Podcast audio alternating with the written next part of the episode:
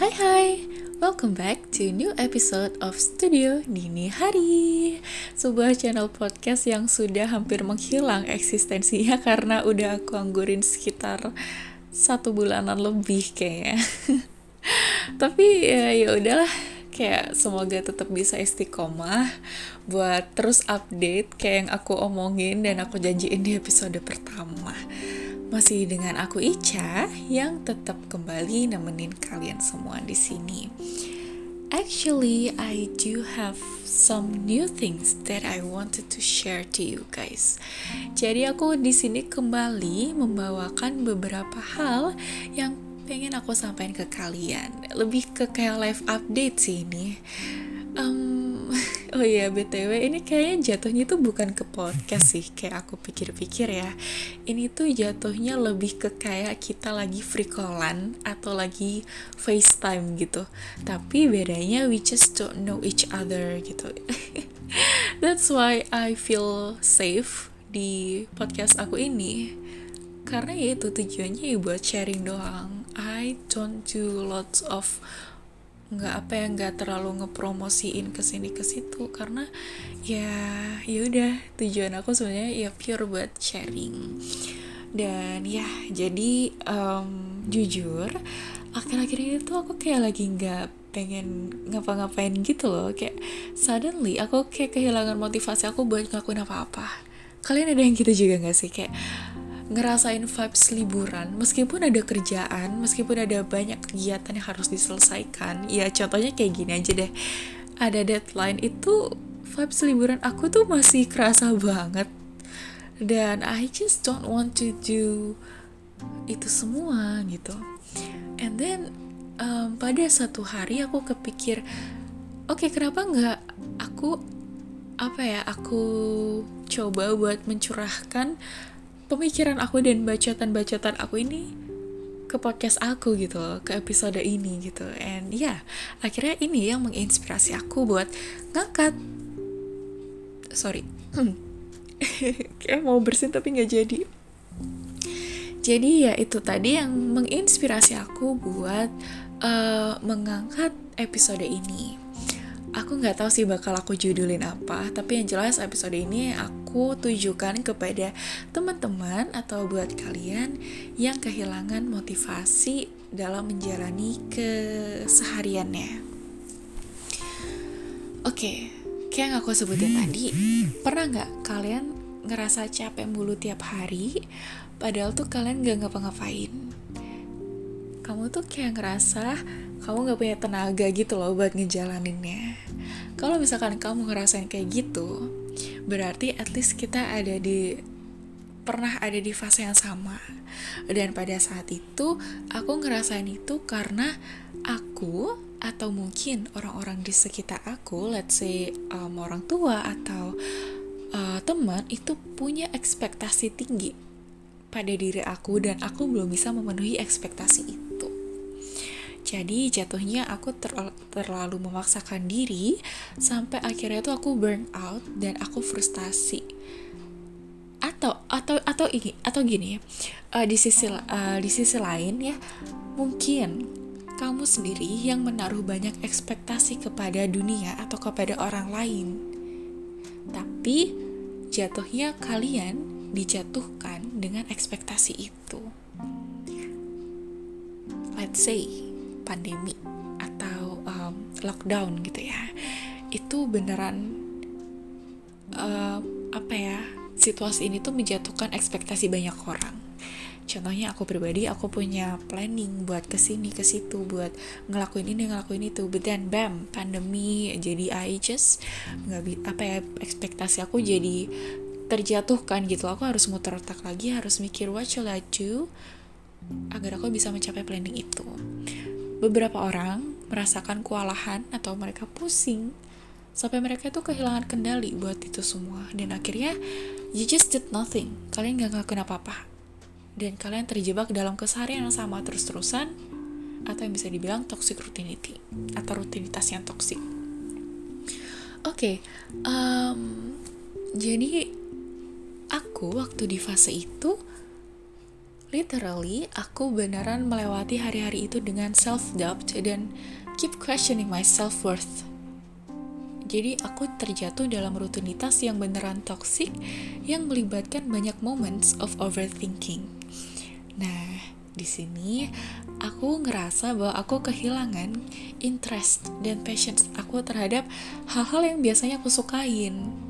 Let's say hobi aku ngegambar, nyanyi, atau ngobrol sama orang. Kayak hal-hal yang harusnya tuh biasa yang ngebawa enjoy buat aku itu malah jadi gak ada apa-apanya. Dan um, selain hobi aku juga kehilangan uh, apa ya kayak kehilangan minat aku buat menyelesaikan hal-hal yang harus aku selesaikan menuntaskan tanggung jawab aku jadi waktu itu uh, aku masih uh, kuliah dan sebenarnya sampai sekarang juga masih kuliah sih. Uh, masih di semester 3 dan itu beneran itu kan semester yang seharusnya tuh kita mulai aktif buat berorganisasi atau melakukan kegiatan atau uh, kepanitiaan atau apalah itu. Tapi I just lost my interest. Aku kehilangan minat aku bagi ngelakuin itu semua gitu. Jadi literally kelas itu bahkan kelas itu titip absen doang. Jadi separah itu aku terjebak dalam toxic routinity itu.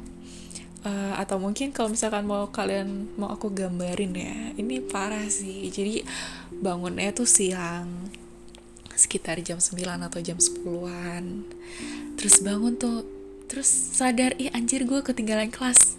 Ya udah titip absen.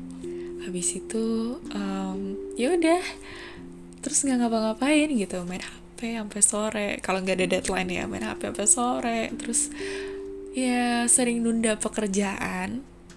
Literally main HP doang yang itu juga nggak ngelakuin hal-hal yang produktif gitu loh. Jadi cuman scrolling TikTok atau nonton YouTube.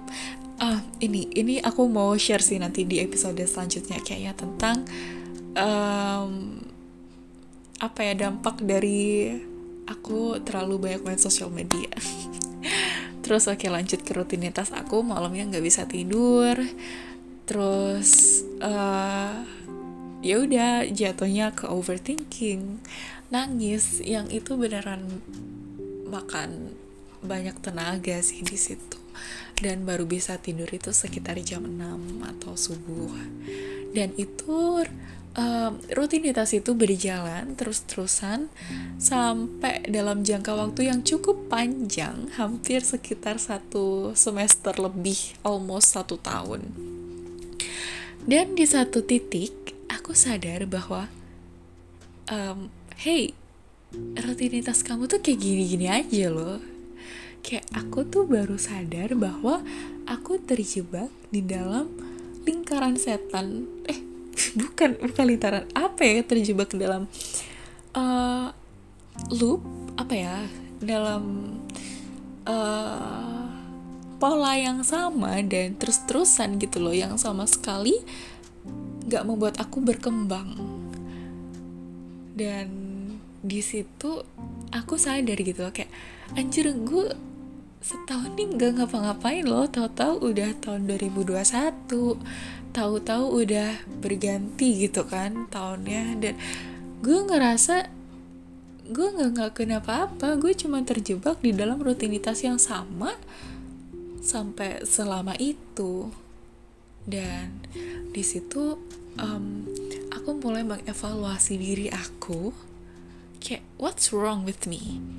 Atau what's wrong with uh, lingkungan di sini gitu loh. Apa yang bikin aku tuh jadi terjebak di dalam rutinitas yang kayak gini terus.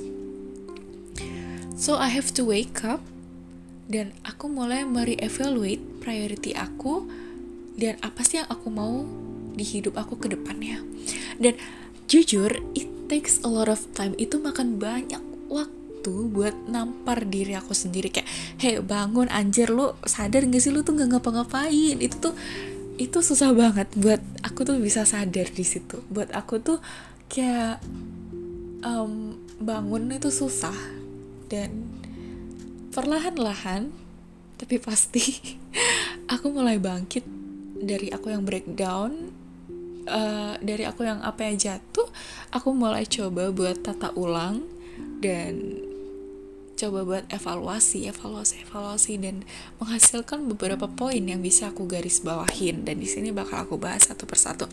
Oh ya, uh, sebelum aku bahas poin-poin atau tips bagaimana aku bisa menghadapi itu, aku mau kasih some kind of disclaimer dulu bahwasanya aku sama sekali tidak punya um, latar belakang psikologi aku sama sekali tidak berasal dari uh, apa ya jurusan aku tuh bukan dari psikolog.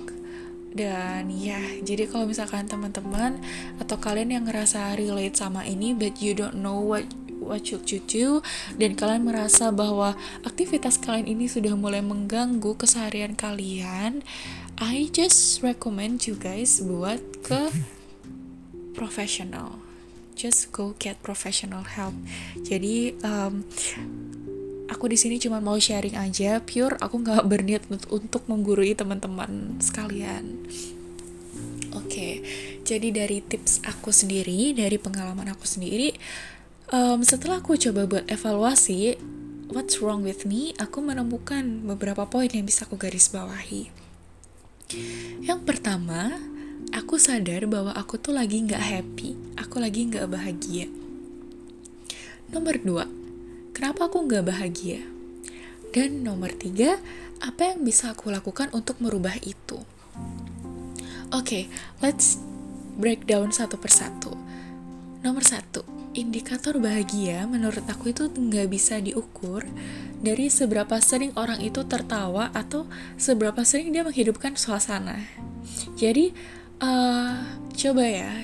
Kamu kalau misalkan di circle kamu ada orang yang ketawanya paling keras atau ada orang yang apa ya berusaha buat jadi um, uh, apa ya namanya penghidup suasana itu uh, coba kalian tanyain are you okay? Tanyain ke mereka. Kamu nggak apa-apa? Atau kamu butuh teman buat ngobrol kah because biasanya mereka adalah orang-orang yang paling butuh teman. Itu sepengalaman aku ya. Karena uh, dari pengalaman aku orang-orang seperti itu justru mereka tuh yang paling kesepian dan ya butuh teman buat bicara. Oke. Okay. kenapa aku bisa um, membuat pernyataan bahwa aku tuh lagi nggak bahagia yaitu tadi. Karena setelah aku pikir-pikir aku terjebak dalam rutinitas yang toksik dan aku nggak menemukan hal-hal yang bikin aku tuh excited. Jadi kayak ya udah ngejalanin itu ya udah kayak bangun terus nunggu hari gelap terus bangun lagi terus nunggu besok lagi gitu. Dan ya udah mati rasa aja gitu loh ngelakuin hal yang bikin aku senang tuh juga nggak ngerasain apa-apa. Yang kayak aku bilang tadi aku kehilangan minat di segala hal. Bahkan sampai ke hal-hal yang harus aku selesaikan yang merupakan tanggung jawab aku itu. Nomor dua kenapa aku nggak bahagia? Oke kenapa aku tidak bahagia? Ini beneran uh, butuh sedikit waktu buat sadar ada banyak hal yang tidak sesuai dengan ekspektasi aku. Jadi banyak banget hal yang menjatuhkan harapan dan rencana aku tuh pada saat itu. Kayak um, ya udahlah ya. Um, aku tuh adalah orang yang suka banget keluar keluar. Maksudnya ngabisin waktu di luar rumah. Mostly aku ngabisin waktu di luar rumah tapi karena keadaan sekarang kan nggak bisa ya. Jadi um, itu adalah salah satu faktor yang bikin aku ngerasa anjir gue nggak bisa ke mana-mana gue kehilangan apa ya kayak a joy in my life jadi uh, ya itu sih. Dan di dalam rumah sendiri aku ngerasa bahwa it's just unfair for people who yang gak suka berada di rumah gitu loh because I was trapped in the toxic family. Toxic family. Jadi you know that family situations itu can be very complex ya. So my dad went attempt suicide three times dan um, gak lama beliau dianjurkan buat dibawa ke rumah sakit jiwa. My mom also got depressed dan beliau kehilangan semangat buat hidup. It seems like I lost people that I love the most pada waktu itu. Kayak aku punya kedua orang tua tapi aku kehilangan figur mereka, aku kehilangan sosok mereka, sosok bapak dan ibu di sana. Dan di sini aku sebagai anak tugas aku adalah untuk tetap bisa me, apa ya membuat mereka merasa worth terhadap diri mereka sendiri. Tapi nggak bisa dipungkirin bahwasanya hal-hal negatif atau hal-hal toksik yang biasanya ada di lingkungan sekitar kita itu juga bisa mempengaruhi kita sendiri kalau kita nggak siap juga secara mental. Jadi pada waktu itu aku juga terbawa termakan arus-arus negatif yang disalurkan terus-menerus setiap hari oleh mereka, oleh kedua orang tua aku. Dan ada satu titik di mana aku capek buat ngadepin itu gitu That's why we need a professional. Jadi that's why nggak sembarang orang itu bisa mengatasi orang-orang yang punya gangguan mental jadi ya udah um, ini ini agak agak ini ya agak miring dikit. Um, jadi kalau misalkan kalian ada masalah you have mental issue lebih baik aku sarankan coba buat datang ke ahlinya. Karena nggak semua orang itu bisa mendengarkan keluh kesah kalian. Teman-teman kalian pun nggak semuanya bisa mendengarkan itu gak semuanya gak semua dari mereka itu siap buat mendengarkan atau mungkin mereka hanya mendengarkan. Tapi ya udah gitu loh. Um, itu juga apa ya hal yang aku pelajarin sih pada waktu itu. Bahwasanya aku tidak bisa menyamaratakan orang semua orang untuk lo kudu denger cerita gue gue capek banget gini gini gini gini. Gak gak boleh ya teman bukan gak boleh sih tapi kayak ya janganlah um, ya yaudah balik lagi deh. Apa mana tadi ya lupa? Um, oh ya jadi kayak pada waktu itu aku ngerasa kayak anjir gue capek ngedengerin kedua orang tua gue yang kayak gini. Gue capek ngerawat mereka berdua. Just please let me have a space for myself. Gitu aku terus terusan sambat kayak gitulah. Dan pada suatu titik karena saking capeknya aku dan pada suatu hari, bapakku nyoba buat attempt suicide lagi. I just did nothing to him. Jadi aku cuma duduk di belakangnya, aku cuma ngeliatin. Aku nggak nyoba buat ngestop gitu loh. Kayak I, I aku capek. Itu salah satu hal yang um, egois banget sih dari aku. Dan itu juga yang berujung ngebawa aku tuh tiap malam gak bisa tidur. Kayak semacam dihantuin terus gitu. Kayak mau merem tuh kayak ada suara-suara yang kayak lu durhaka banget jadi anak. Gini gini gini gini gini. Gue gak pantas. Gini gini gini gini gitu. Uh, ya itu um, hal yang cukup menjawab kenapa aku tidak bahagia. Karena aku terjebak di dalam rumah aku tidak punya privacy aku nggak punya waktu buat aku sendiri and ya gitu orang-orang di rumah aku intinya kita semua physically mentally kita semua terluka atau error ya istilahnya oke okay. dan nomor tiga apa yang bisa aku lakukan untuk merubah itu semua nah ini sebenarnya aku belum menemukan jawaban pasti sih karena jujur poin ketiga ini yang makan banyak banget waktu buat aku nyari jawabannya tapi ada beberapa jawaban yang bisa aku dapatkan sementara ini. Yang pertama, kita coba belajar buat menerima semuanya dulu. Jadi kita tuh nggak bisa selamanya pura-pura, ya. Jangan dipendem semuanya sendirian. Kalau misalkan kamu lagi sedih, kamu lagi terluka, it's okay to express yourself. Kamu nggak bisa pura-pura bahagia ataupun kamu eh, nggak uh, bisa apa ya menyingkirkan kesedihanmu gitu loh sama halnya kalau misalkan kamu ada masalah, ya coba buat kamu terima. Apa ya, coba buat legowo kayak, oke, okay, gue ada masalah ini, ini, ini, ini, ini, ini, dan gue terima.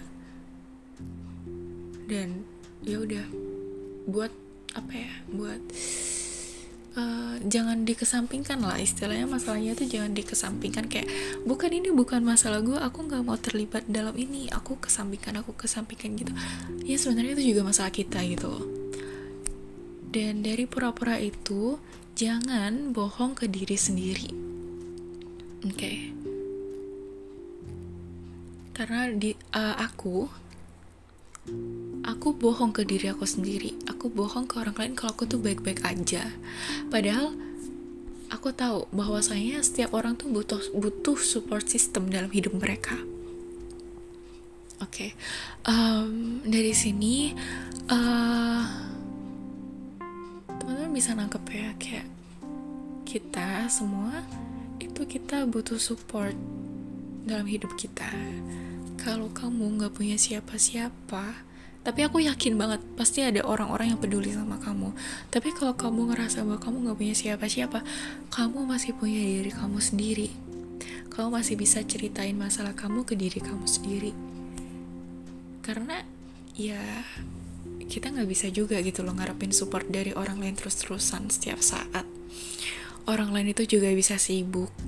Orang lain itu bisa not in the mood atau mereka tuh ya mungkin uh, bisa aja sakit atau badannya kurang sehat atau mereka punya masalah sendiri dan ya kita nggak bisa ngegantungin orang lain buat jadi support system kita terus gitu loh. Uh, makanya itu kenapa kita harus bisa menyimpan energi kita sendiri untuk mensupport diri kita sendiri oke okay? jadi kalau dari aku adalah aku punya dua orang tua yang sama-sama butuh support dari aku aku berikan support aku sepenuhnya ke mereka tapi aku nggak punya support buat aku sendiri dan di situlah titik di mana aku merasakan aku nggak punya siapa-siapa dan aku pusing aku capek aku nggak tahu harus cerita ke mana karena aku nggak punya support system buat aku sendiri gitu loh itu yang bisa aku pelajarin sih Nah, jadi um, support ke diri sendiri tuh kayak gimana sih? Sebenarnya nggak susah kok. Ngomong, luapin aja semuanya ngomong sama diri sendiri. Jadi um, once upon a time, aku pernah ngerekam diri aku. Banyak banget. Sering banget ya. Sering banget aku ngerekam diri aku sendiri. Lagi ya udah lagi ngeluapin emosi. Sampai nangis nangis sampai marah-marah nggak jelas. Jadi kadang kalau misalkan didengar itu agak aneh juga sih sebenarnya. Tapi itu beneran bikin lega gitu loh. Karena aku tahu aku tuh nggak lagi ngomong sendiri. Aku tahu bahwa aku itu ada yang mendengarkan gitu loh. Aku tahu bahwa Tuhan itu mendengarkan. Jadi um, uh, apa ya if you have mental issue sebenarnya bisa diselesaikan dengan dua jalan adalah pertama dengan pengobatan dan kedua secara spiritual. Jadi um, ngomong sama Tuhan kamu dan ya ngomong sama Tuhan juga ada adabnya ya. Jadi nggak bisa sembarangan kayak cuman aduh gue capek banget ya Allah gini-gini. Ada kalau misalkan di Islam itu kan kayak um, ada tata keramanya, ada adabnya. Jadi kita berwudu, terus ya mungkin sholat malam lalu kita mulai mencoba untuk berkomunikasi atau berdoa di situ. Dan itu setidaknya buat aku pribadi itu bisa ngebantu aku buat healing sesaat. Oke ini kayak baru poin pertama deh ya. Aduh tapi udah ke mana-mana. Ini akibat gak pakai skrip jadi kayak gini jadi ke mana-mana. Oke okay, nomor dua jangan lari dari masalah. Sebenarnya ini um, gak gak jauh beda ya dari yang pertama. Kalau pertama tadi kan terima dulu semuanya belajar buat menerima semuanya dan yang nomor dua adalah jangan lari dari masalah. Karena gini loh karena benar yang dibilang sama orang-orang kalian pasti juga sering banget dengar bahwa sejauh apa pun kamu lari dari masalah, masalah itu bakal tetap ada di belakang kamu.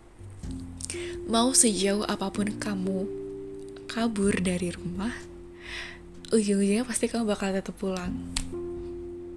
Dan itu beneran, beneran aku alamin gitu loh. Itu like nggak bukan hanya metafora ya itu beneran yang aku kabur dari rumah jadi um, aku dulu uh, aku motivasi aku ya aku kuliahnya kan kebetulan di, di luar kota motivasi aku kuliah di luar kota adalah aku kabur dari rumah.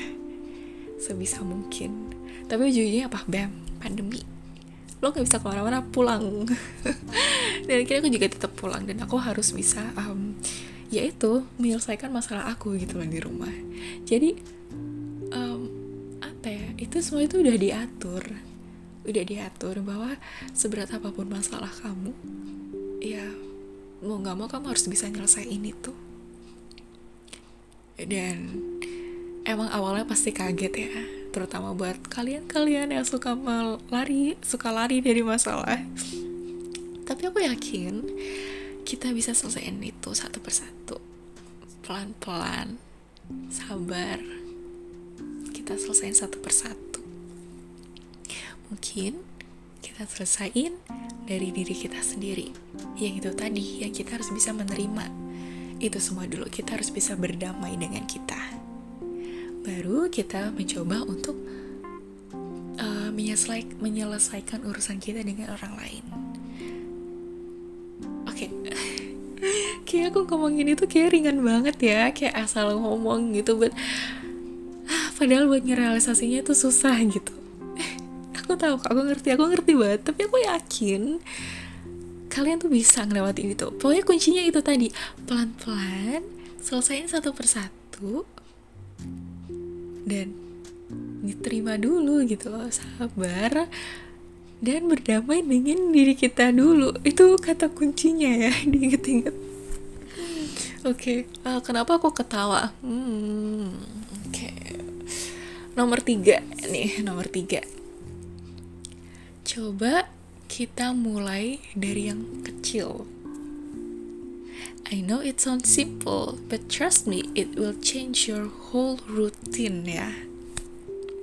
Contohnya nih kalau misalkan tadi toxic routinity kan aku nggak nggak ngapa-ngapain banget gitu loh. Yang literally udah bangun tidur nggak ngapa-ngapain terus tidur gitu. Dan ya udah coba buat bangun. Bangun ya literally bangun. Wake up wake up bangun dan coba bersihin um, apa ya some little mess yang ada di kamar. Jadi bersih-bersih yang literally bersih-bersih yang beresin kasur tata-tata meja nyapu kembaliin barang-barang ke tempatnya.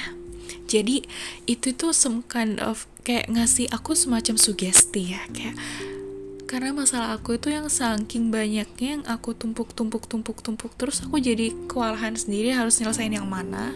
Dan sampai akhirnya aku nggak nyelesain nggak nyelesain apa apa dan akhirnya aku coba buat menyelesaikan yang paling dekat yang paling apa ya terlihat gitu loh dengan mata aku. Yaitu tadi oh kamar gue ternyata selama ini kayak berantakan gak pernah gue bersihin. Kayak barang-barang udah a lot of mess lah. Jadi aku coba buat tata satu persatu.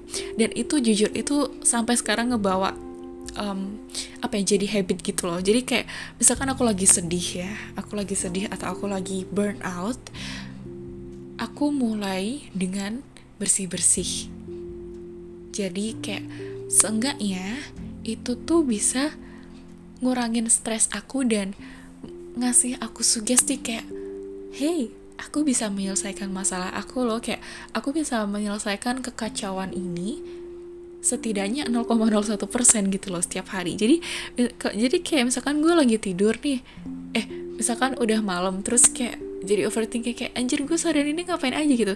At least I have the answers bahwa eh lo udah bersih bersih loh.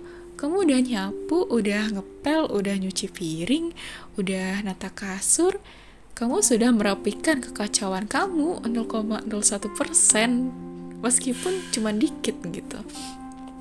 Jadi dari situ setelah itu kalau misalkan kita sudah mulai menata kekacauan yang ada di depan mata kita coba buat kita menata rutinitas kita. Jadi um, timeline bangun bangun pagi. Bisa kok kalau niat kalau kamu sudah punya motivasi yang kuat insya Allah bisa coba buat ditata lagi jadwal-jadwalnya deadline-deadline kamu atau tugas-tugas atau um, jadwal pelajaran, jadwal kuliah, jadwal kerjaan, coba kamu tata dalam bentuk um, apa tuh planner ya, gitu. Oke, okay, um, sorry tadi ada sponsor. Padahal aku ngetik ini jam 2 malam, tapi nggak apa-apa. Um, coba buat kita tata satu persatu lah intinya itu. Dan ya yeah, I think that's it. Sekali lagi aku mau kasih mau ngingetin ya kayak aku di sini gak berniat mengguruin atau gimana. Kayak aku cuma mau pure sharing ke teman-teman. Karena aku ngerasa bahwa banyak orang yang juga sambat bukan sambat sih kayak hmm, ngerasa kalau mereka itu nggak produktif banget gitu loh kayak nggak ngapa-ngapain. Kayak banyak yang bilang ah tahun ini kok kayak cepet banget ya 2021 kayak cepet banget sementara gue nggak ada apa-apa gue nggak ngapa-ngapain. Gue cuman kerjanya stress burnout dan segala macam um, ya itu tadi sih. Jadi aku berbagi tips dan saran kepada teman-teman. Uh, ya itu aja sih dari aku wow 32 menit. Ini rekor sih. Kayak balas dendam gitu kali ya. Kayak kemarin-kemarin gak upload terus sekarang tau-tau upload panjang banget durasinya. Tapi nggak apa-apa. Intinya aku senang banget buat bikin podcast ini. Um, it's also part of my healing. Kayak gitu loh. Dan yaudah gitu aja deh. Daripada makin panjang uh, makasih buat teman-teman yang udah mau mendengarkan semoga kalian bisa mengambil um, makna dan poin-poin dari episode kali ini tentang toxic routinity selama masa karantin. Ya, itu aja dari aku. Dan jangan lupa buat follow Instagram at studio dini hari. yang aku juga sebenarnya nggak tahu sih itu Instagram buat apa. Tapi nggak apa-apa. Kadang tuh suka loh kalau aku tuh kayak uh, kayak ini ya aku kayak ngedengerin gitu. Ngedengerin lagi tuh episode-episode aku yang lama itu aku ngerasa kayak aku lagi ngingetin diri aku sendiri gitu. Aku lagi ngedown sekarang terus aku buka-buka lagi tuh kayak rekaman-rekaman lama. Aku jadi ngerasa um, terpacu lagi gitu loh. Dan ya itu salah satu benefit kalau misalkan mau bikin podcast. Jadi itu aja dari aku terima kasih buat teman-teman yang udah mau mendengarkan. Sehat selalu dan I will see you in the next episode. Bye